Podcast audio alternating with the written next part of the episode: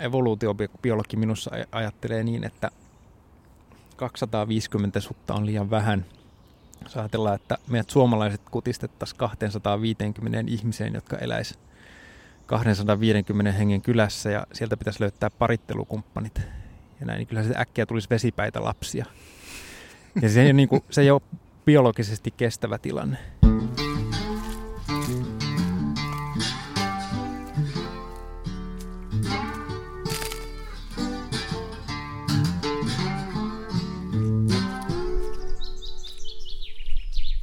Moi, minä on Matti Tieaho ja tämä on Saappaat jalassa.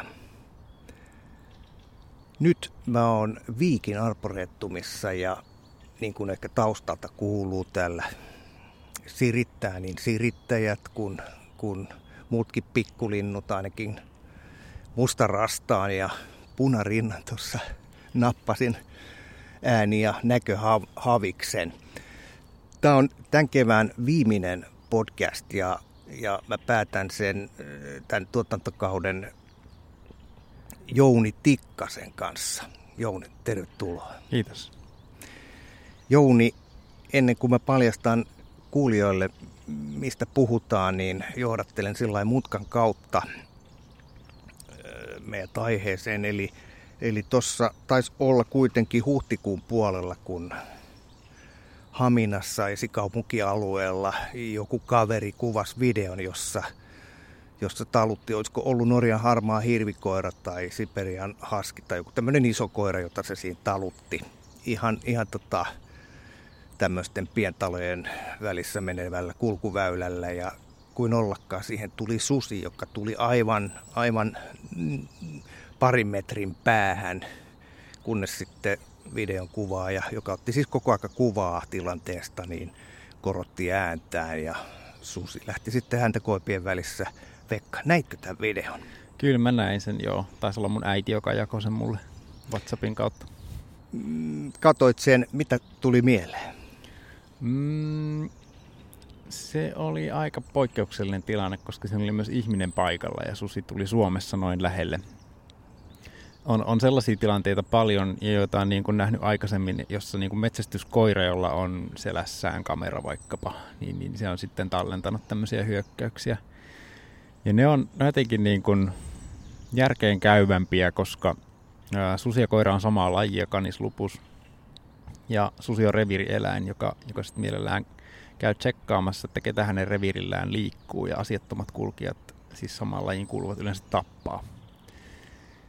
Ja tota, mutta tuossa, että ihminen oli siinä lähellä ja susi ei silti pelännyt, se oli poikkeuksellista. Kun tämä video levisi, sehän levisi tosi nopeasti, tosi laajalle, niin siinä sitten erilaiset asiantuntijat miettivät, että oliko tilanne vaarallinen vai ihan harmiton. Ja ensi, ensi, ensi kommentti oli, että se oli ihan tämmöinen rauhanomainen ei pelottava lähestyminen, mutta sitten taas joku mettämies vähän myöhemmin taas olisiko ollut, ei ollut lukeväkeä, vaan oli, oli vain joku metsästä, joka tuntee ja on seurannut susien liikettä enemmänkin. Oli eri mieltä sanoa, että oli, oli vaarallinen tilanne. Miten sä sen näit? Mm, ehkä mun mielestä susi oli enimmäkseen kuitenkin niin kuin häntä koipien pelissä välissä ja niin kuin elekielellään ilmas arkuutta ja uteliaisuutta enemmän. Mutta tota, mun täytyy sanoa, että – mun video ei ole enää ihan niin tarkasti muistissa, että mä osaisin sanoa sit sen enempää. Mutta tota, ehkä mä en hirveän vaarallisena sitä pitänyt, kun se oli sekä ihminen että, että niin kuin koira ja sitten suden kanssa. Oh. Joo. Tämä Haminan tapaushan on osa tällaista suomalaista kevätsaakaa, joka alkaa aina siellä lumi, lumikeleillä ja jatkuu sitten pitkälti kevääseen. Eli jos mä nyt ymmärsin oikein, kyse oli siitä, että, että nuori susi oli ehkä karkotettu omasta laumastaan ja haki uutta reviiriä. Tarina kertoo, että se meni sitten loppujen lopuksi Haminasta Virolahelle ja sitten yli rajan itään. Mutta mitäs mieltä sä oot tästä susikeskustelusta? Se on aika, aika polarisoitunut meillä Suomessa. Päästäänkö me tästä koskaan eroon? No, sitä mä en osaa sanoa. Siis äh, susi on niin hirveän hyvä keppihevonen niille, jotka haluaa polarisoida eri asioita. Siis käyttää sitä niin kuin, mm, olkinukkana myös niin kuin hyö, hyökätäkseen jossain ihan eri asiassa. Vaikkapa niin kuin puhuakseen siitä, että maaseutu autioituu tai jotain muuta tällaisia niin kuin ikäviä juttuja. Että se, se niin kuin, sute, suteen liittyy niin paljon muitakin intohimoja kuin susi itse, että on aina vaikea tunnistaa, että mistä siinä on kysymys. Mä luulen, että siitä on aika vaikea päästä. Ja sitten siihen liittyy semmoinen niin kuin tosi pitkäaikainen konflikti susien ihmisen välillä, joka on muuttanut muotoaan, joka ei enää ole samanlainen kuin se joskus ennen ollut. Nykyisin liittyy ehkä niin kuin metsästäjien ja, ja niin kuin susien väliseen konfliktiin metsästyskoirien kautta just. Mm. Haminan tapauskin kertoo. Kyllä. Nyt paljastetaan kortit kuulijoille, eli, eli Jouni, sä oot siis äh, koulut käynyt biologi.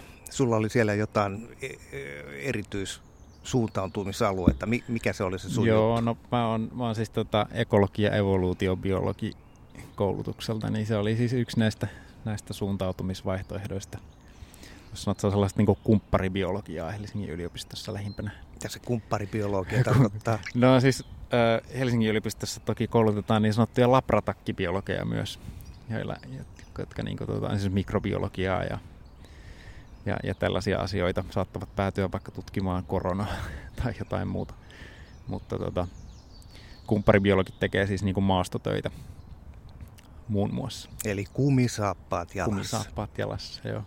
No, mitä mieltä sä oot itse kumpparipuolen kävijänä, että kummat on kovempia, ne labratyypit vai kumppari? Se oli, se oli mulle ehkä ennen kaikkea evoluutiobiologian kautta kiinnostava haara. Että mä olin niinku aika teoreettisesti suuntautunut biologi siihen aikaan. Sitten myöhemmin päädyin töihin Suomen luontolehteen, jossa oli niinku biologitoimittaja. Ja siellä sitten täytyy opetella ihan niin kuin luontoharrastamista. Täytyy opetella tuntemaan kasveja ja lintuja ja, ja näin päin pois. Ö, toki sitten niin kuin ehkä osittain metsästysharrastuskin suuntasi sille puolelle. Joo, miten se muuten on, kun puhutaan tällaista instituutiosta kuin Suomen luonto, niin minkälaista se toimittajakunta siellä on? Onko kaikki biologeja siellä? Öö, ei kaikki, mutta moni oli toimittaja. Siis aika pieni, pieni lehtihän se on, pieni toimitus sinänsä, että kahdeksan ihmistä mukaan lukien toimituksen assistentti ja graafikko. Että tota, avustajakunnassa on sitten paljon esimerkiksi luontokuvaajia, biologitoimittajia. Luontokuvaajat nyt on niin kuin voisi sanoa, että HC-luontoharrastajia, jotka vaan niin kuin tuntee luonnon tosi hyvin ja ottaa siitä erittäin hienoja värikylläisiä kuvia. Sä oot sitten ollut myös Helsingin Sanomissa ihan, ihan tämmöisissä perusjournalistin tehtävissä.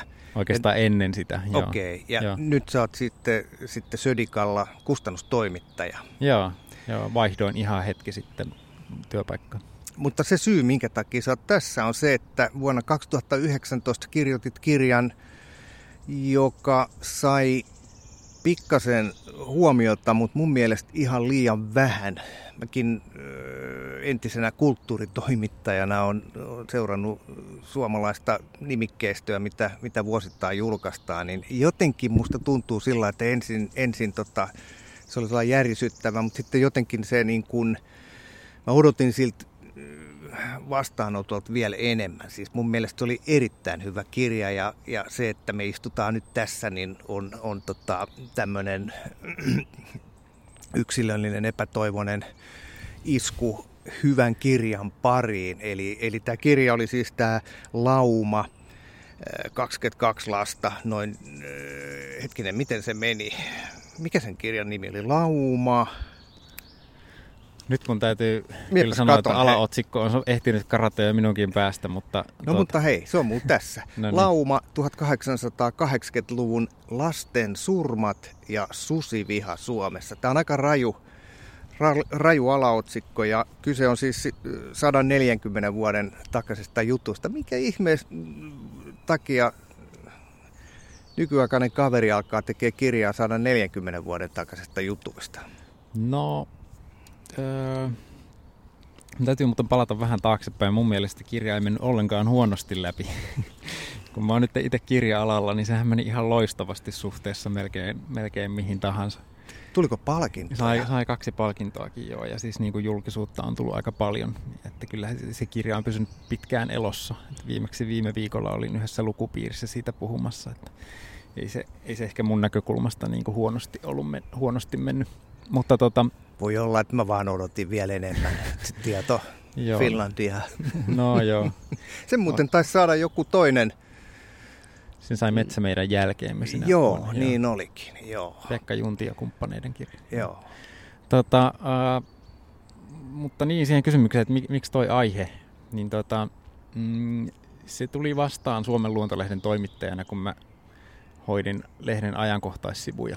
Ja siinä oli semmoinen tietty sykli, että niin kuin alkukeväästä alkoi tulla susiasiat aina. Mm, näin se meni. Ja ne tuli uudestaan sitten niin kuin kesällä oli vähän hiljaisempaa, ne tuli uudestaan sitten kun lumet satomaahan ja jälkiä nähtiin. Ja tota, ää, siitä, siitä niin kuin seurantatyöstä tuli sitten sellainen, että niin kuin susi-uutisointi, susi-keskustelu tuli mua vastaan vähän kaikkialla. Ja tuossa 2005 vuoden jälkeen sudet palasi Turun seudulle ja nostettiin esiin aika monessa paikkaa nämä 140 vuoden takaiset tapahtumat, jolloin sudet söi lapsia Turun seudulla.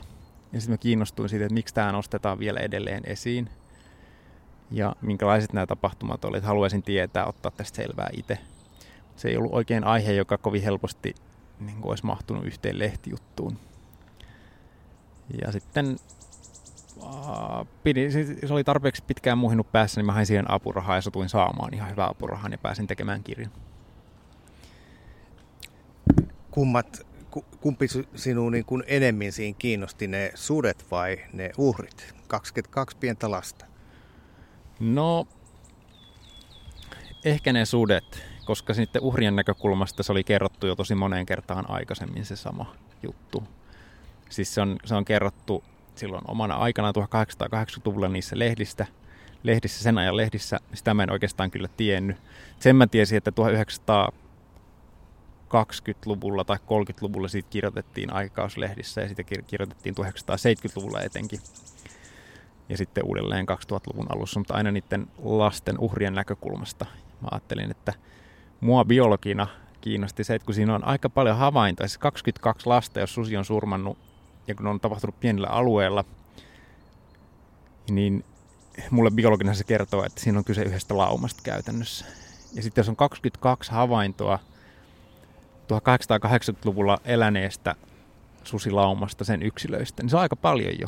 Siis 90-luvulla, kun susia seurattiin tämmöisillä radiokaulapannoilla, niin 22 suuntima havaintoa, se oli niin kuin ihan hyvä määrä. Että tuossa niin pääsee kiinni sellaisiin asioihin historiallisista villieläimistä, että se on tosi harvinaista ja se alkoi kiinnostaa. Mikä kokoinen se alue oli siinä Turun yläpuolella, missä tämä yksi lauma sitten pyörii. Jos nyt oikein muistan, niin noin 1404 kilometriä, joka on niin kuin nykysusien reviiriksi kohtalaisen iso, mutta sen ajan niin kuin huonossa ravintotilanteessa ihan niin kuin ymmärrettävä. Ny- nykyisin suomalaisilla susilaumilla taitaa olla joku semmoinen 800-904 kilometriä se, se, se revirin koko ja se vaihtelee. Se, niin kuin mitä pohjoisemmaksi mennään, niin sitä isompi sen täytyy olla, koska ravintoa riittää vähemmän. Reviirit on pienentynyt. Mitä sä luulet, onko, onko susi tai, tai sitten ihminen tässä 140 vuoden aikana? Onko se mitenkään muuttunut? No Ää, susi, susi on voinut vähän muuttua. Siinä on voinut tapahtua sellaista niin kuin arkuutta suosivaa valintaa, koska siis ää, susia on metsästetty ihan hirvittävän paljon siis on voinut tapahtua sellaista niin kuin pientä evolutiivista muutosta. Ja sitten ihmiset, ihmisten yhteiskunnallinen tilanne on täysin muuttunut, se on ihan mullistunut. Ja sitten ne ekologiset olosuhteet, joissa susi elää, on täysin mullistuneet sitä myötä. Mutta sitten niin kuin muuten lajeina, niin ollaan me aika samanlaisia. Niin, kulttuurievoluutio menee, porskuttaa eteenpäin, mutta, mutta ei me varmaan 140 vuodessa sitten niin kuin ihminen geneettisesti on muuttunut ollenkaan. No ei, ei, ei hirvittävän paljon ainakaan. Se Mutta miten se susi jos ei katsota aikaa 1880-luvulta tähän hetkeen, että 140 vuoden väliä, vaan, vaan sitä 1880 sinne taaksepäin, eli, eli aikaisempaa aikaa. Miten, miten ihmeessä ne sudet sitten mm, noinkin rajatulle alueelle yhtäkkiä hakeutuu ja tekee sitten tällaista jälkeä, minkä takia nyt sitten pääsit tätä asiaa tutkimaan? Miten ne hakeutuu tuommoiselle alueelle? Niin, no. nyt jos me mietitään vaikka nykyään sutta tai susikeskustelua, niin, niin mm. sehän tämmöinen lyhyt mun historian muistikuva on se, että ensin puhuttiin niistä itärajan susista ja Lapishan susi ei olekaan. Että Lappi kun menee ja kysyy, mm. että onko nähty susia, niin ei, ei ikinä jostain kumman syystä. Ää, mutta sitten jossain vaiheessa ne susihavaintoja alettiin tehdä sitten siellä sun nuoruusseuduilla, eli, eli Pohjanmaalla. Mm, nyt sitten ihan tuolla Varsinais-Suomen kärjessä Turun suunnilla. Miten tämä tälleen meni? Niin, no se on nyt keikahtanut tietenkin ravintotilanteen takia, että kun, kun tuota, valkohäntäkauriit, metsäkauriit ää, ja hirvikannat on, on runsaimmillaan Länsi- ja Länsi-Suomessa ja tuolla Varsinais-Suomessa, niin se painottuu sinne hyvin voimakkaasti myös pe, niin kuin petoeläinten levinneisyys. Sitten, sitten kun susi pääsi levittäytymään sinne, niin se sieltä löysi nopeasti jalansijan ja on siellä nyt hyvin menestynyt. 1880-luvulla äm, susi oli myös ilmeisesti runsaimmillaan niin kuin samoilla seuduilla, mutta sen takia, että siellä oli karjaa. Tämmöinen niin luonnon riista susilta oli, oli niin kuin hyvin vähän. Mistä ja, se johtuu? No, Mitä tapahtuu? Liian rankasta metsästyksestä. Esimerkiksi hirvi oli aika lailla metsästetty sukupuuttoon, eikä siis sellaista niin kuin hirvikantojen sääntelyä, mikä opittiin sitten 1950-luvun jälkeen, niin osattu ollenkaan. Et sittenhän mm. ne on, ne on niin kuin pumpattu aika ylös ne hirvi, hirvikannat oikeastaan sen takia, että metsästäjät on oppinut tykkäämään siitä, että hirviä on paljon metsästettäväksi myös. Et niin kuin, sitten taas ehkä liikenneturvallisuuden kannalta niitä pitäisi painaa alaspäinkin, mutta tota, mutta siinä on monia tekijöitä. On myös se, että, se, että sitten siirryttiin tietynlaiseen metsätalouteen ja taimikot ynnä muut suosi hirvikannan kasvua. Ja, ja, mutta semmoinen vasaverotus 1950-luvulta alkaen varmaan isoin tekijä kuitenkin. Mm. No nyt meillä on siis siellä samoilla seuduilla tämä kaurisongelma, joka ilmeisesti houkuttaa niitä susia sinne, mutta silloin valkohäntä peuroja eikä metsäkaurita tainnut Suomessa olla 1880-luvulla. Joo, ei niin. Siis, ää, metsäkauritahan on ollut joskus siis tota, kivikaudella ää, ihan, ihan luontaisesti levinneitä ja sitten, sitten täältä hävinneitä, mutta uudelleen ne levittäytyi tuossa 1950-luvun jälkeen, oliko 1970-luvun jälkeen. Ja valkohäntäkauriit tuotiin Suomeen 1930-luvulla, samoin täpläkauriit. Eli, eli niin kuin sen ajan jälkeen. Et siellä, niin kuin monia, monia lajeja meille on tullut tullut niin kuin uusina. Ja 1880-luvulla tilanne oli se, että hirvi oli tuolta alueelta paikallisessa sukupuutossa. Ja suuresta osasta Suomea paikallisessa sukupuutossa oli palailemassa vähitellen. Ää, noihin aikoihin ehkä oli jossain Tampereen seudulla jo nähty hirviä, mutta se oli niin, niin harvinainen, että se oli ihmiselle jopa outo laji. Ja tota, ää, villisikahan on myös tullut uutena mm. suden, suden ravintolistalle ihan, ihan vasta. Sekin puuttu silloin. Sekin edellisen kerran kivikaudella Suomessa ollut. Mutta metsäpeuroja oli. Metsäpeurat oli myös sukupuutossa käytännössä. Samasta hyvin, syystä. Joo, joo niin kuin aika lailla samoihin aikoihin. Se myöhemmin meni, meni mutta niin kuin painottui jo hyvin pohjoiseen se. Mm. No sitten kun tämä luonnollinen ruoka sitten ei enää ollut, niin, niin tuliko ne sudet sitten sinne Turun seudulle hakemaan karjaa vai, vai no mitä siis, tahansa? Susia oli varmaankin ollut, ollut niin kuin silleen luonnonriistan varassa aikaisemmin, mutta samaan aikaan oli niin kuin karjatalous kasvo koko ajan. Ja se ehkä alkoi vähitellen se suden saalistus niin kuin painottua enemmän karjaan. Ja tota, Varsinais-Suomi on tietenkin niin kuin Suomen vanhinta viljelysseutua jossa, jossa niin kuin karjataloutta oli paljon. Ja, ja 1880-luvusta ajatellaan alka, alkaneen semmoinen niin kuin maitokarjatalouden kulta-aika, jolloin, jolloin niin kuin ehkä, ehkä jonnekin 1940-luvulle asti, johon me nyt niin kuin liitetään esimerkiksi vaikka heinäseipäät ja tällainen meijerien nousu Suomessa ja näin päin pois. Et silloin, silloin sitä niin kuin karjaa alkoi vähitellen olla enemmän kuin, niin kuin omiksi tarpeiksi ja ju, juustoa ja voita tehtiin vientiin. Voita vietiin esimerkiksi Englantiin ja näin päin pois. Ja ää, karjaa oli paljon. Sitä metsälaidunnettiin.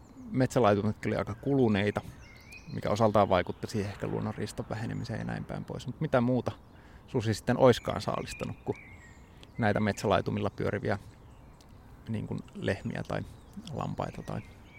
Eli samaan aikaan, kun, kun sudet eliminoi näitä lapsia siellä seudulla, niin samaan aikaan ne söi myös karjaa ja mitä Joo, tahansa. ilman muuta siis niin kuin etupäässä niitä.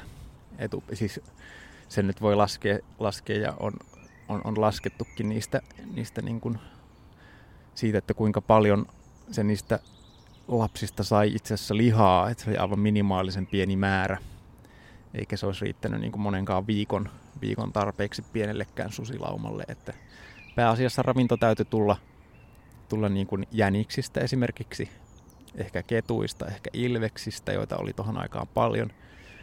Ja, ja sitten niin kuin niistäkin aika vähän, eli enimmäkseen sitten niin kuin lampaista, lehmistä, muita, joita niin kuin sudet pääsi hyödyntämään ehkä tunkioilta. Tämmöinen niin yleinen siisteys oli huomattavasti vähäisempää ja, ja niin kuin saalista, tuommoista ihmisten niin kuin ruokajätettä helpommin saatavilla kuin nykyisin. Miten on mahdollista, että kahden vuoden aikana 1880-81 22 lasta menetetään susien raatelun takia. Sitten on niin kuin nykyaikaan jotenkin ihan mahdoton käsite. No se johtuu tosi monesta asiasta. Siis ensinnäkin se, että oli tällaiset olosuhteet, että luonnonriista puuttu. Ja sudet joutu hakemaan sen ravintonsa läheltä ihmistä, olipa se sitten karjaa, olipa se niin tunkioista kaivettuja jotakin ää, luumpalasia tai, tai niin kuin muuta, jota ne järsi. Ää, ja sitten niin kuin, tämä, tämä niin kuin ihmisen lähelle tuleminen aiheutti sellaisen habituaation, eli tottumisen ihmiseen. Ja samaan aikaan sitten niin kuin tuolta Turun seudulta oli ehkä, ehkä myös hävinnyt semmoinen tai katkennut petojen metsästyskulttuuri tai semmoisen aktiivisen pyynnin kulttuuri ei oikein ollutkaan, vaan se perustui ennen kaikkea suden kuoppiin, ansoihin ynnä muihin passiivisiin pyydyksiin. Ja tota, kun tämmöinen habituoitunut susilauma keksi yhdeksi saali, saaliikseen ihmislapset, niin sitten ei ollut oikein niitä pysäyttämisen keinoja. Ja siinä kompuroitiin aivan älyttömästi. Ja, tuli, ja oli kaikkea niin kuin sattumasta johtuvia juttuja, kuten esimerkiksi vähän huonot säät, ei ollut kunnon lumikelejä just noina kahtena talvena ja oli vaikea päästä niiden susien jäljille. Sitten oli semmoista kansallista ylpeyttä, että tiedettiin, että Venäjällä on päteviä venä, siis tota, suden, sudenpyytäjiä, mutta ei, ei hennottu pyytää sieltä apua, koska Fennomanian tuota, huippu, huippu sattui tuohon kohtaan. Mm. Oltiin kansallisesta ylpeydestä hyvin tarkkoja. Viivyteltiin tavallaan niin pätevän metsästysväen paikalle kutsumissa ja sitten se vaan niin eskaloitui ja paheni. No mites nyt? Habituaatiota voi tapahtua tietenkin nykyisin, nykyisin siis poliisiluvilla niin häiriöitä aiheuttavat sudet aika nopeasti pysäytetään verrattuna tuohon aikaan, siis niin kuin, että silloin ei vaan osattu. Että sellaista ei pääse siinä mielessä tapahtumaan. Paljon pienemmästäkin vaaratilanteesta kuin lapsen syömisestä susi pääsee hengestään. Uh, mä, oon, mä oon vähän miettinyt sitä. Mä oon pikkusen ehkä, ajattelen, että yksi niin kuin habituaation mahdollinen aiheuttaja voisi olla tämmöiset niin kaupalliset petokuvauskojut, jossa, jossa niin ruokitaan susia ää, ja karhuja. Ja kuvataan. Ja kuvataan Mutta niitä. tähän tapahtuu siellä itärajalla Sitä tapahtuu siellä, joo. Niitä on, niitä on paikoin aika tiheässä niitä paikkoja. Mutta ja voiko si- olla niin, että ne sudet, jotka tottuu siellä itärajalla näihin kuvauskojuihin, niin ne on sitten taas niitä laumoja, joista sitten erkaantuu, nehän vaeltaa todella pitkiä matkoja sudet. Niin ne voi yhtä, yhtäkkiä olla seuraava lauma siellä Turun suunnilla tai, tai länsi Joo, no ehkä, ehkä Turun suunnilla nyt on jo, musta tuntuu, että se reviirien matriisi niin sanotusti alkaa olla aika, aika tukossa. Et voi olla, että sinne on vähemmän liikennettä. Periaatteessa on se mahdollista. Mutta siis tota, mm, siitä, on, siitä ei ole tehty susilla mun mielestä tutkimusta. Ilpo Kojola ja kumppanit on tehnyt siitä, että onko kun sitten on, myönnetään näitä poliisilupia karhujen, karhujen tappamiseen. Mm. Ne teki tutkimuksen siitä, että sijoittuuko ne lähemmäs näitä niin kuin petokuvauskojuja, vai onko ne jotenkin ihan, ihan sattumanvaraisesti. Mm. Eikä sieltä löytynyt sellaista yhteyttä. Mutta se on niin asia, jota kannattaa seurata. Australiassa on kokonaisia dingolaumoja tapettu sen takia, että ne on, ne on liikaa tottunut tämmöisille kaupallisille kuvauspaikoille. Oletko huolissasi tästä? No ehkä se on niin kuin, jos miettii sitä, että mikä voisi aiheuttaa habituaatiota, niin toi. Tai sitten sellainen, mitä edelleen esiintyy maaseudulla paikoittain, sellainen niin kuin vähän huolimaton karjattilojen niin kuin jätteen hävitys. Että niitähän ei saisi viedä pellon laitaan lain ja asetuksen mukaan, mutta paikoin viedään. Mm. Ja sitten on tietenkin sellaisia niin, kuin, niin sanottuja koijareita, eli, eli salametsästiä, jotka ihan tah- tahallaan laittaa, laittaa jotakin haaskaa. Mm. Se on, se on niin yksi semmoinen vähän ikävä ilmiö, mutta se, nämä kaikki yhdessä voi aiheuttaa sitä.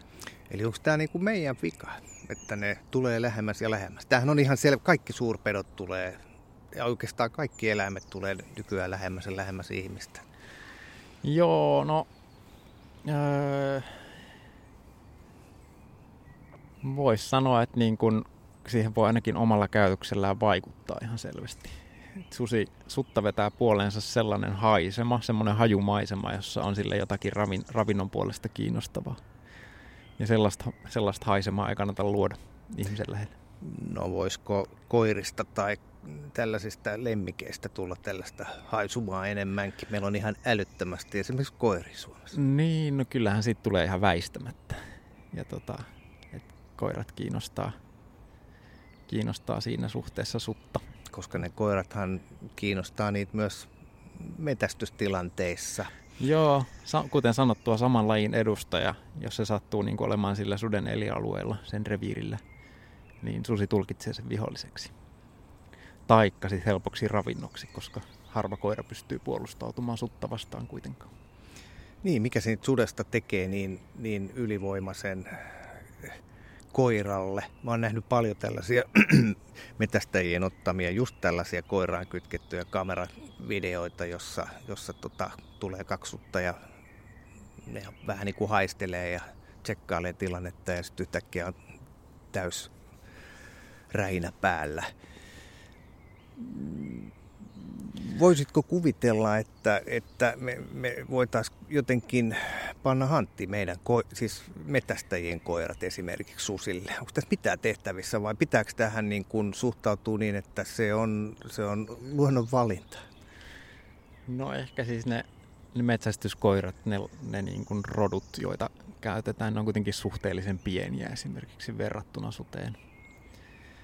Että niin kuin eihän Norjan harmaakaan juuri juuri on niin kuin sudenpentua suurempi yleensä. Ja näin, että, että se on ihan, ne häviää jo sinne koossa. Ja susi on kuitenkin niin petoeläin, joka hankkii, hankkii kaiken ravintonsa sillä, että se on, on niin kuin luonnostaan aggressiivinen. Ei, ehkä metsästyskoira kuitenkaan pärjää sitä sellaisessa. Se, sitä ei ole yhtä, yhtä niin kuin ankarasti jalostettu juuri niihin ominaisuuksiin. Mites kun sä oot kirjoittanut kirjan, jossa 22 lasta menetetään, niin, niin mm, kun mä luin sen kirjan, niin mm. niin mulle tulee sellainen fiilis, että tämä tulee toistumaan, että joku menetetään. Onhan näitä karhun, karhun tappamia ihmisiä, niitähän meillä jo on, tai on Suomessa ja on, on tota ollut muuallakin maailmassa. Onko käynyt mielessä, että tämä voi toistua? Voihan se toistua. Siis niin kun, se on täysin mahdollista, mutta tota, ehkä ne todennäköisyydet on olleet vielä aika pienet. Vielä? Mitä Miten, kun, kun, aika, no, kun aikaa kuluu, niin tietenkin se ennen pitkää, ennen pitkää niin tulee yhä mahdollisemmaksi, mutta siis tota, ihan vaan todennäköisyyden lakien mukaan. Mutta siis tota, ää, no susia on tosi tosi vähän Suomessa. Niitä on ollut nyt, mä luotan näihin arvioihin aika hyvin, että niitä on ollut kaksi se 2500 noin mm. suunnilleen. Ja, ja siis se, mikä on ehkä uutta, että ne on levittäytyneet alueille, jo, joissa niin kuin ihmisasutus on tiheämpää ja se kontaktia tulee enemmän. Mm. Mutta ne on myös samaan aikaan niitä alueita, joilla luonno, luonnonvarasta riistaa nyt aivan tajuttomasti. Ja tavallaan ei ole sellaisia olosuhteita, jotka oli 1880-luvulla, että ne oli samaan aikaan niin kuin tiheämmän asutuksen alueella ja alueella, jos ei ollut oikeastaan lainkaan juuri luonnonvarasta riistaa jäniksiä ja, ja niin kuin ilveksiä ja kettuja lukuun ottamatta, joka ei tietenkään riitä. Nyt kun tässä tapahtuu tämmöinen siirtymä, että ne tulee, tulee mä yritän tätä sanaa, hapi, habituaatio. habituaatio. Ne tulee lähemmäs ihmistä ja, ja tota, nyt jos puhutaan vaikka siitä varsinais-Suomesta, jossa on paljon valkohäntäpeuroja, mm, metsäkauriita, niin voiko tässä käydä niin, että ne nyt nyt on trendi se, että, että ne houkuttelee alueelle susia, joilla on hyvät oltavat. Mm, jotta ihminen olisi sitten samaan aikaan turvassa, niin pitäisikö meidän antaa sitten olla niiden metsäkauriitten ja valkohäntäpeurojen näissä tiheyksissä niin kuin ne nyt on, ihan vaan, että suojeltaisiin ihmistä. Ehkä Muuten se, käy niin kuin niin. silloin 140 vuotta sitten. No ei ehkä ne paljon pienemmätkin tiheydet minusta tuntuu, että riittää, mutta ehkä siis kannattaa kuunnella petotutkijoita siinä, että minkä, niin kuin, miten, miten pieniksi niitä kannattaa kerralla harventaa. Ja sitten tota, ähm, ehkä, ehkä myös voisi miettiä sitä, että niin kuin ilve, ilvekset ja sudet, niiden runsastuminen on ollut täysin luonnollista näissä ravintooloissa. Ja että Ilves ja, Ilves ja Susi on myös aika hyviä harventamaan niitä, jos niiden annetaan tehdä se. Jos niiden annetaan, annetaan niin omalla laillaan muodostaa laumansa ja näin, mutta aika monessa tapauksessa niitä on hajotettu sitten ja ää, metsästämällä. Toki, toki varmaan niiden niin kuin metsästyskoirille aiheutuneiden vahinkojen takia etupäässä. Mutta että sellaista niin kuin su, susi ei pääse siihen rooliin ekosysteemissä, että se pääsisi hoitamaan sitä harvennusta, jonka se luonnostaan tekisi. Mm. Kuinka paljon niitä susia silloin 1880 oli? Mikä kokoinen se lauma oli? Se lauma, joka tässä tapauksessa oli, oli pieni. Ää, no sen takia oikeastaan, että sillä tapettiin joka kerta pennut. Ihmiset tappo siis. Ja tota, siinä oli niin kuin alfapari ja muutama pentu kerrallaan, jotka jäi, jäi henkiin taik, taikka sitten ei jäänyt, että ne, ne niin vähitellen, jos sattui jäämään sitten, että pesältä ei suoraan saatu tapettua, niin tipahtelivat ansoihin tai menivät, menivät sudenkuoppaan tai muuta. Niin puhutaan alle kymmenestä. Joo, no sanotaan, että kolme, maks kolme neljä, suunnilleen sen kokoinen. Oliko tämä tää niin kuin ympäri maailman ihan, ihan tota luonnollista juttu, että siihen aikaan 140 vuotta sitten kahdessa vuodessa menee 20 muksua. Ei. Vai oliko tämä globaali iso uutinen, että täällä Oli, tällaista? Olihan se siis silloin, se oli iso uutinen, että, että Suomessa näin käy. Mutta on sitä käynyt siis muuallakin 1820-luvulla, 60 vuotta tuota ennen Ruotsissa – muutama vuosi ennen sitä, sitä Turun tapausta myös Tampereen seudulla oli pienempi vähän vastaava. Siellä saatiin nopeampaa, nopeampaa ne sudet sitten hengiltä. Ranskassa on äh, varhaisempi tapaus, en muista miltä vuosisadalta, olisiko 1700-luvulta.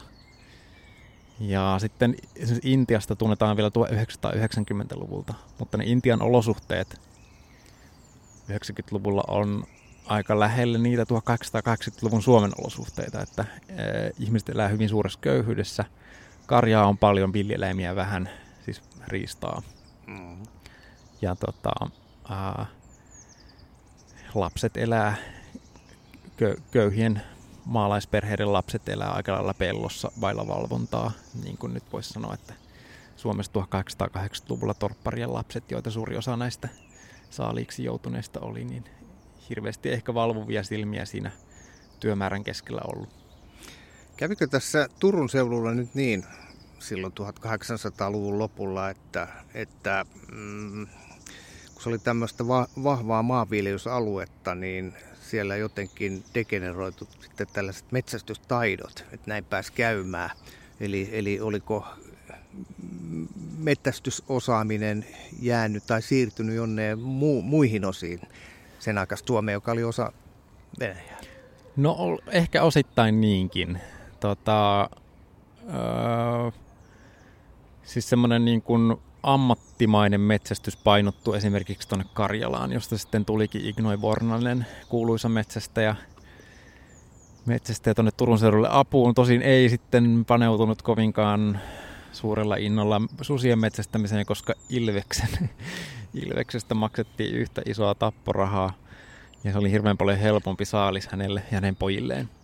Ja tota, sitten Borhonen keskittyi siihen Ilveksen pyyntiin. Sekin oli yksi semmoinen niin kuin poliittinen moka, että kun ei tunnettu sutta ja ilvestä ei oikein erotettu edes. Että se tavallaan biologinen ymmärrys lajeista oli niin heikkoa, niitä ei oikein erotettu eikä näitä tunnistettu suden tekemiksi. No kyllähän varmaan Vornanen ne tunsi. Vornanen tunsi, joo, mutta saatan poliittiset päättäjät ei ja menivät mokaamaan, maksoivat yhtä paljon Ilveksen pyynnistä ja Vornanen haistoi sinne helpon rahan. Eli se, mä muistan, olisiko tuossa sun kirjassa ollut joku kuva siitä Vornasesta ja oli vielä kuvateksti, että Vornanen oli kaunis mies tai jotain tämmöinen. Minkälainen hahmo tämä oli? No se oli sen ajan fenomaanien fenomaanien näkökulmasta kaunis mies, koska he ihannoivat tuota karjalaisia, karjalaisuutta. Vornanen oli myös runon laulaja. Ja hänen suvussaan, siis Vornasen suvussa on enemmänkin niin kuin runonlaulajia ja poppia. Tällaisia, tällaisia tota, sen ajan niin kuin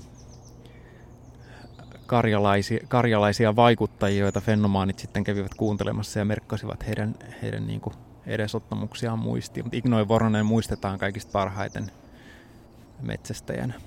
Niin oliko se tämmöinen äh, ihan, ihan tämmöinen niin kuin metä, metästäjät on nykyisinkin Suomessa siis, että harrasti jonkun muun ohessa metästystä, vai oliko se joku karjalalainen seriffi? No se oli, äh, no se oli vähän niin kuin Karjalassa se, se alue, jolla, jolla Voronen asui, oli vähän niin kuin köyhää, köyhää hiekkaperäistä mäntyma, mä, mäntykangasta, jossa tota, maanviljelys tuotti aika heikosti ja siihen oli päälle keksittävä jotain muuta elantoa.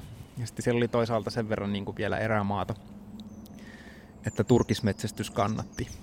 Ja tota, etenkin, etenkin, etenkin niin kuin ilveksen metsästys, mutta myös metsäkanalintujen ja muiden. Ja voisi sanoa, että Voronen oli tämmöinen puoliammattimainen metsästäjä.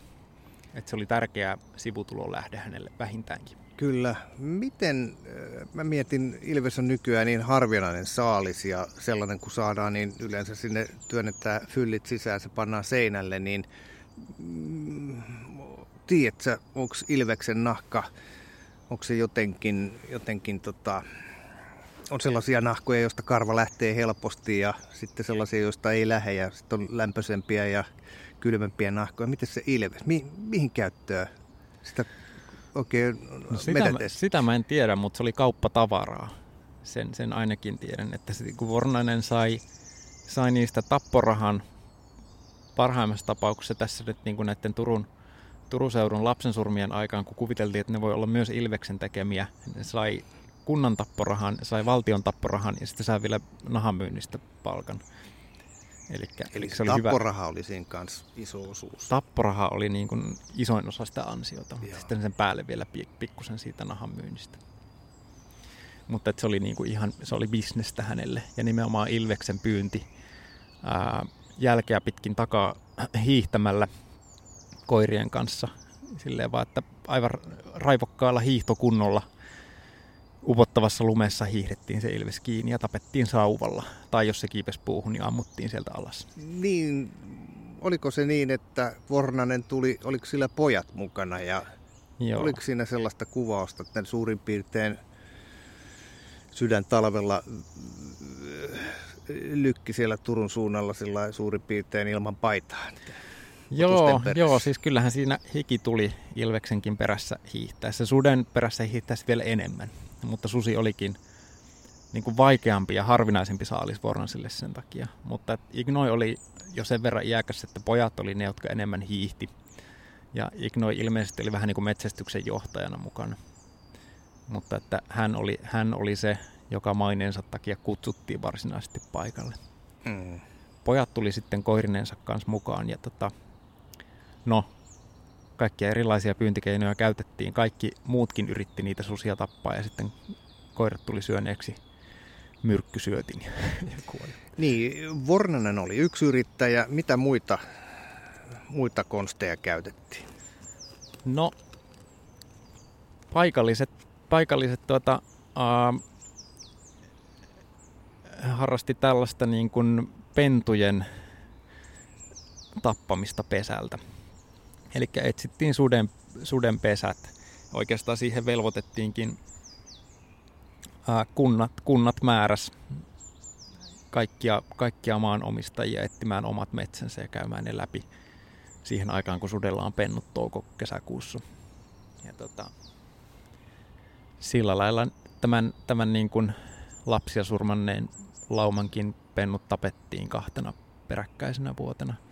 Ehtivät vähän siirtää toisena kesänä sitä pesäänsä, tehdä niin sanottu siirtopesä, mutta ne tapettiin kahe, niin kuin kahdessa erässä kah- kahdelta eri pesältä. Et silleen se oli hyvin tehokasta. Sitten myrkkysyöttäjä, joo. Sitten oli suden kuoppia, eli tämmöisiä isoja kuoppia, joiden keskellä oli parru. Sen päässä pieni lava, siellä laitettiin syötti, ja maan tasalta se peitettiin olilla tai muilla sellaisilla. sitten kun peto meni siihen päälle, niin tipahti kolme metriä syvään kuoppaan. Eli vähän tämmöinen äh, Tartsan elokuvista tuttu. Hyvin paljon sen, sen tyyppinen, joo. Eli se, se on osattu meillekin. On osattu, joo.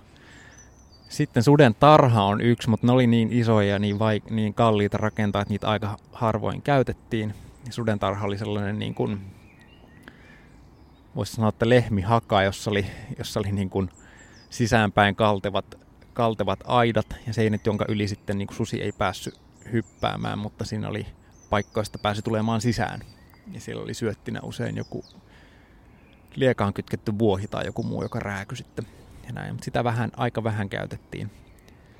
Jalkarautoja myös ja haaskalta ampumista ja sellaista, kaikenlaista. Mm. Mutta ratkaiseva keino löytyi sitten Venäjältä. Venäjältä tuli lukaaseja, jotka osasivat tämän nykyisin meillä käytetyn lippusiimapyynnin, tosi vähän eri muodossa. He eivät käyttäneet lippusiimaa, vaan laittavat hiihtivät sen niin sudenjäljen ympäri ja laittavat aukkopaikkoihin jotain vaatteen riepuja vähän, vähän liehumaan.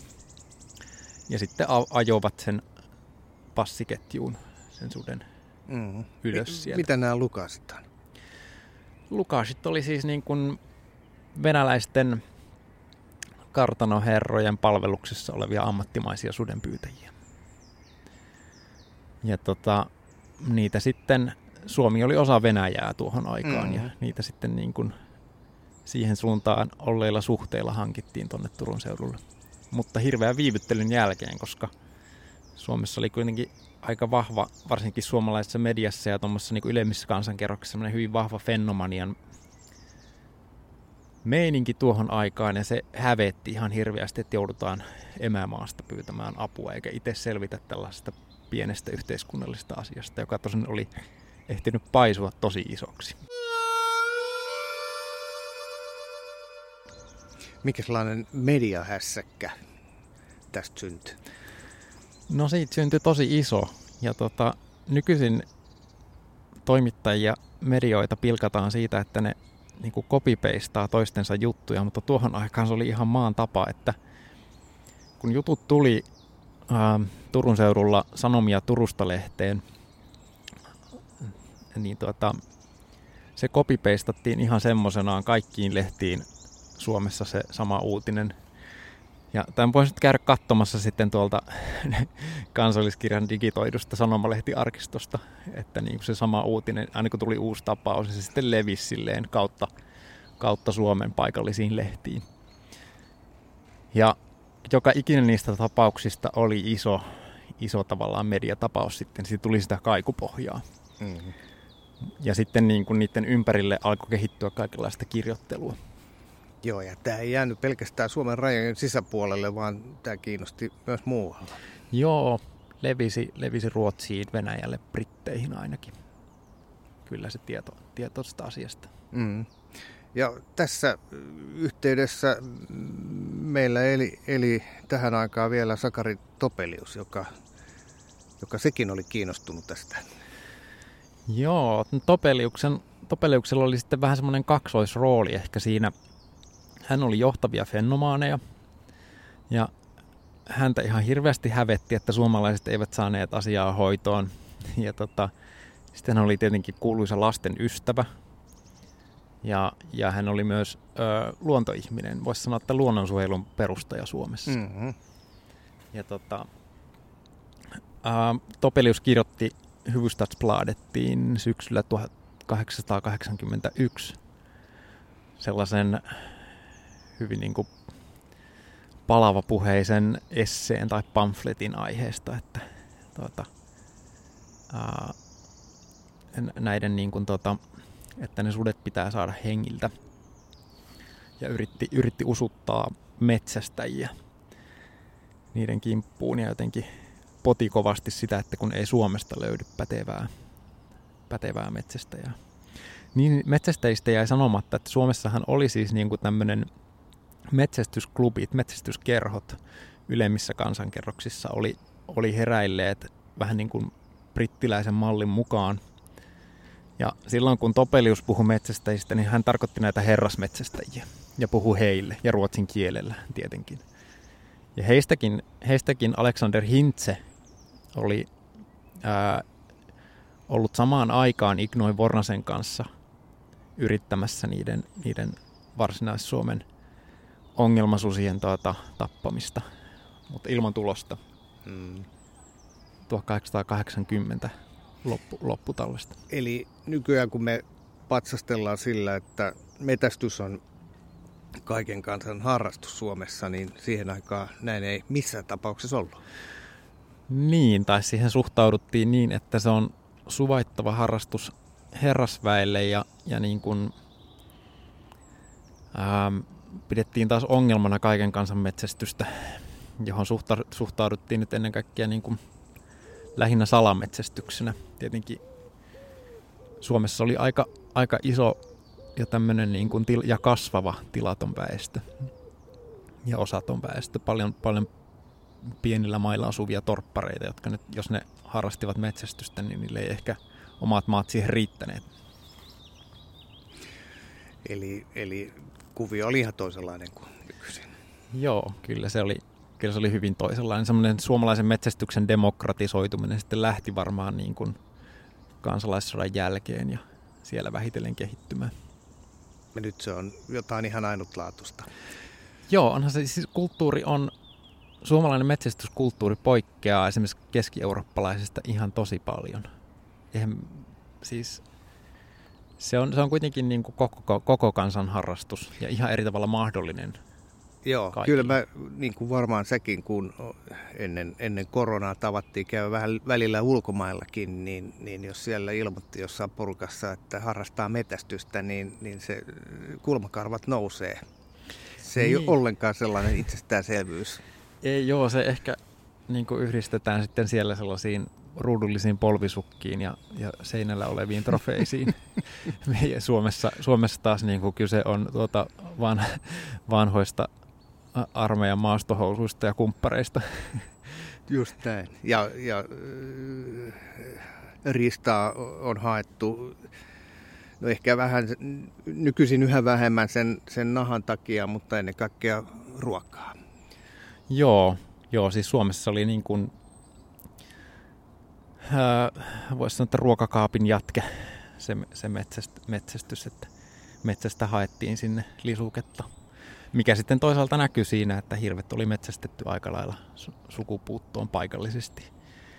Ja, ja se näkyy siinä, että niin metsästä ja siis niin salametsästys haluttiin saada kuriin ja sitä yritettiin monta sataa vuotta. Siinä ei onnistuttu ennen kuin, ennen kuin Suomessa metsästyskulttuuri kulttuuri demokratisoitiin ja niin kuin kautta linjan metsästäjille saatiin semmoinen ajatus, että tämä on asia, jota täytyy hillitä ja säännellä. Ja kun sitä säännellysti toteutetaan ja esimerkiksi hirvistä vesotetaan va- vasoja, verotetaan vasoja, eikä, eikä niinkään niitä tuottavimpia sonneja ja emä, emähirviä, niin tota, sitten se kanta lähtee nousu ja lähti. Mm.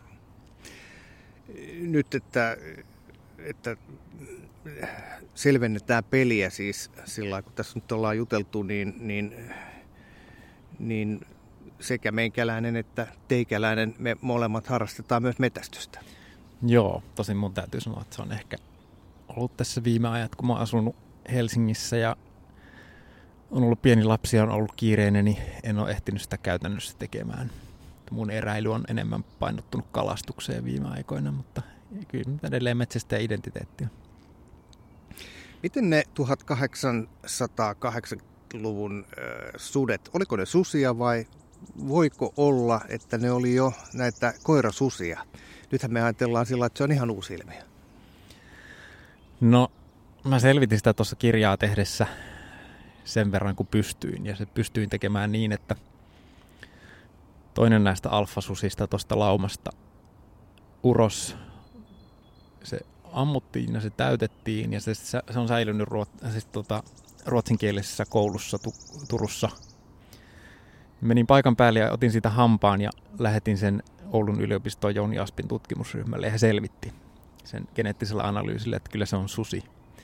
Sitä me ei tiedetä, että kun ää, ilmeisesti suurimmassa osassa näistä tapauksista, niin se, se, joka oli tottunut nimenomaan ihmisten, ihmislasten saalistamisen, oli ton lauman naaras.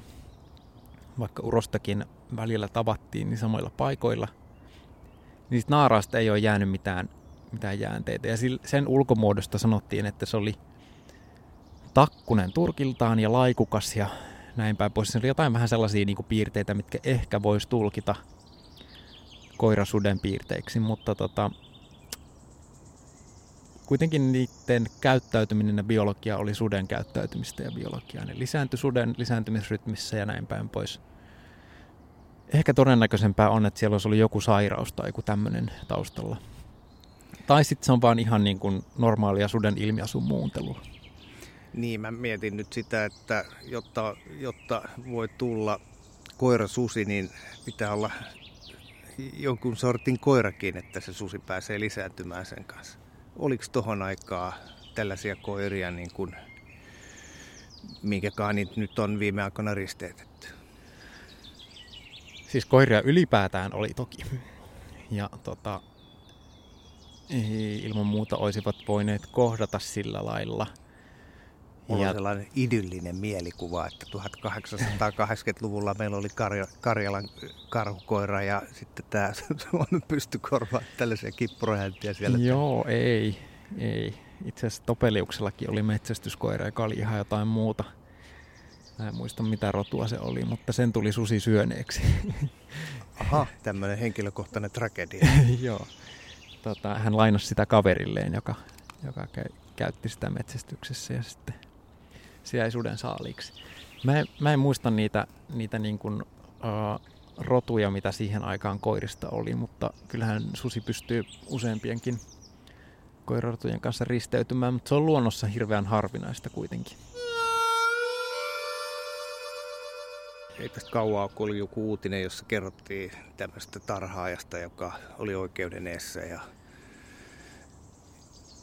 vähän on jäänyt epäselväksi, että mitä kaikkea siellä on tapahtunut. Meillähän on aika paljon ollut myös tällaisia havaintoja, joissa ollaan varsinkin nämä metästäjät sanoa, että se on koira susi. Että ei ole oikein tiedä, kumpi on, mutta näissähän aina käy niin, että mm. sitten ne yhtäkkiä häviää, en tiedä minne. Eli todistetta ei jää. Joo. Tuosta siis niin kuin Suomessa on, on, on, tästä on tehty tutkimusta ja itse asiassa mun mielestä varmaan, onkohan vieläkin julkaisematon väitöskirja Oulun yliopistosta, jossa on käyty nämä niin kuin tunnetut, geneettisesti todistetut koirasusi-tapaukset läpi ja niitä on vähän. Kyllä ne luonnossa ilmeisesti on hyvin harvinaisia.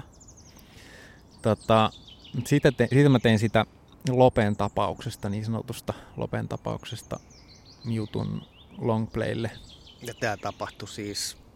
Tämä tapahtui ihan muutama vuosi sitten, että oli tällainen koirasusitarha. Ja se on uusi ilmiö, siis se niin kuin koirasusiharrastus, joka on ilmeisesti, se on Yhdysvalloissa aika suosittua. Suomessa se on kerännyt uutta suosiota esimerkiksi Game of Thronesin takia, jossa oli tämmöisiä hurjasusia. Ja sitten niin kuin ihmiset keksi ö, usein yllättäen ilmeisesti aika nuoret naiset, että, että susi on hieno lemmikki. Ja sitten haluttiin koiriin tällaisia susimaisia piirteitä.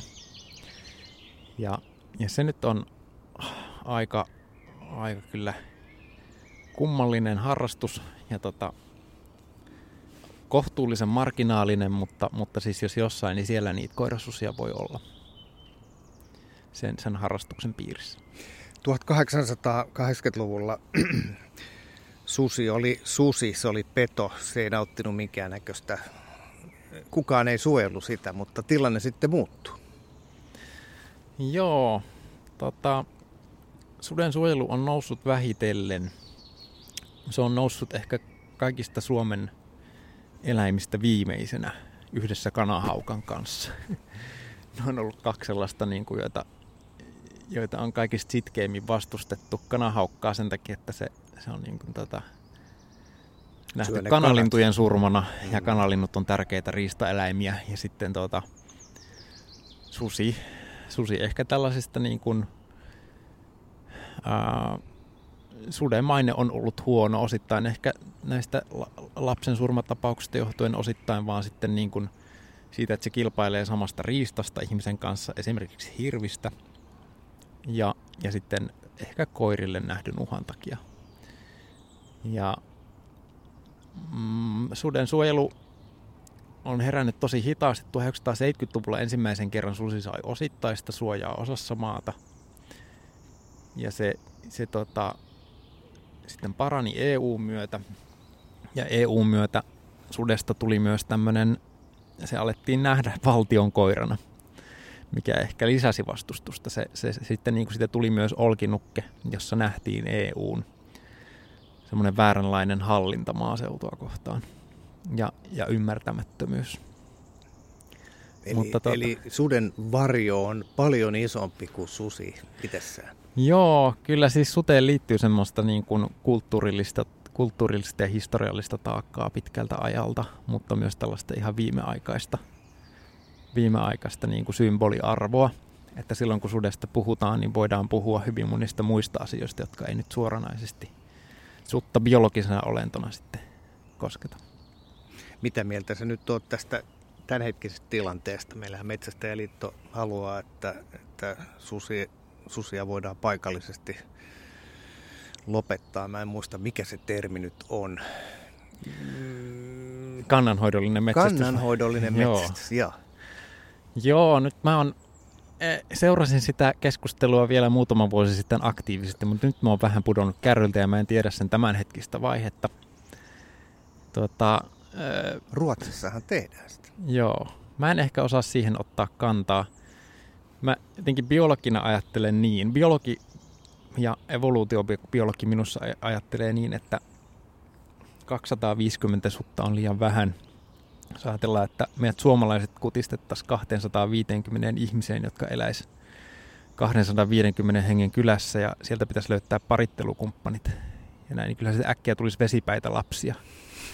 Ja se ei ole, niin kuin, se ei ole biologisesti kestävä tilanne. Ja sen takia niin kuin, sellaista sietokykyä täytyisi pystyä rakentamaan ihmisille. Ja silleen niin kuin ihmisten kannanmuodostusta täytyisi pystyä hoitamaan. Semmoinen kannanhoidollinen toimenpide pitäisi pystyä toteuttamaan, mutta sitten ehkä just kannanhoidollinen metsästys on nähty välineenä siihen. Että jos, jos niin kuin ihmisillä on mahdollisuus vaikuttaa itse susikantaan metsästämällä, niin se auttaisi myös sietämään. Mä en ole varma, onko se paras, mm. paras tapa siihen, että sitten voi olla, olla jotain muita, muita keinoja, joita nyt on varmaan tuossa Susi Life-projektissa yritetty miettiä. Mutta sitä mä en ole enää seurannut sitten niin. Se ehkä alkoi just siinä vaiheessa, kun mä olin saanut kirjani julkia. Mä oon vaihtanut jo työtäkin. Sä oot kirjoittanut kirja, jossa, jossa 22 lasta saa susien toimesta surmansa. Sen jälkeen sä et ole tämänhetkisestä tilanteesta huolissasi siitä, miten sudet Suomessa liikkuu. No en, en siis. Se ehkä johtuu siitä, että mä oon, mä oon just ekologia, evoluutiobiologia, ekologiset olosuhteet ei mätsää.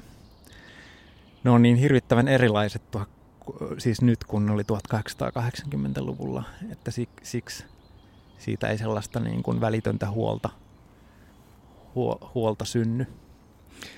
Meillä on nyt 250 sutta. Mikäs sun vinkkelistä nyt sitten olisi se oikeampi luku? No, oikeampi luku määrittyy niin kuin ekologisten olosuhteiden mukaan ja sitten ihmisten sietokyvyn mukaan. Tällä hetkellä se rajoittava tekijä sille on ihmisten sietokyky eikä ekologinen kantokyky.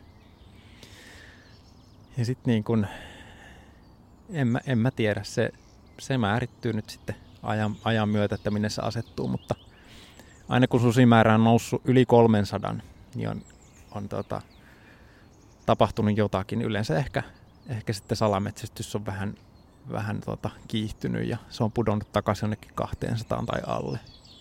Et siellä näyttää olevan semmoinen niin haamuraja kynnys. Ja ää, aika paljon täytyy tapahtua, että se kynnys sieltä minnekään liikkuu. Mm. Nythän susien deletointia.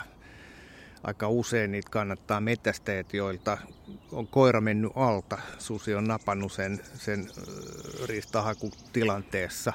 Mä jututin tässä aikaisemmin keväällä Rami Hietaniemeä, joka on kova metästäjä ja jolta on ainakin yksi koira.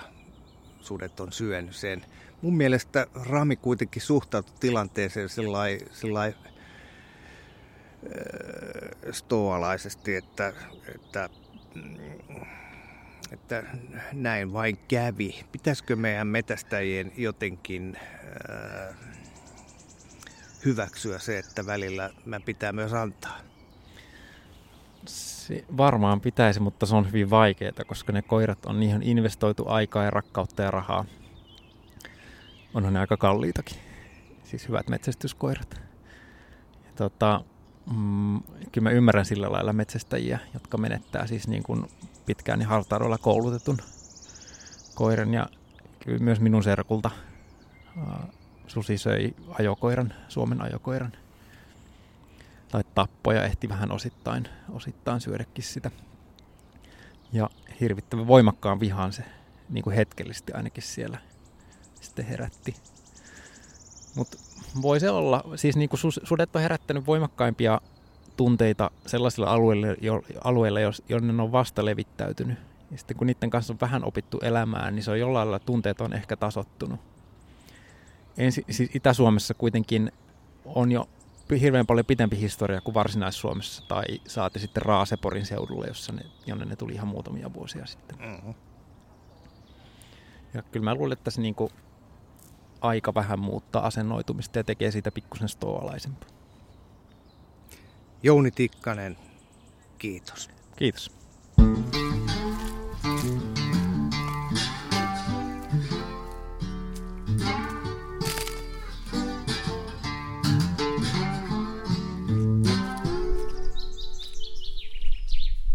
Tämä on Kouvolan Sanomien Saappaat jalassa podcast. Pysy ajan tasalla paikallisista asioista ja tilaa Kouvolan Sanomat diginä edulliseen tutustumishintaan osoitteessa kouvolansanomat.fi kautta podcast-tarjous.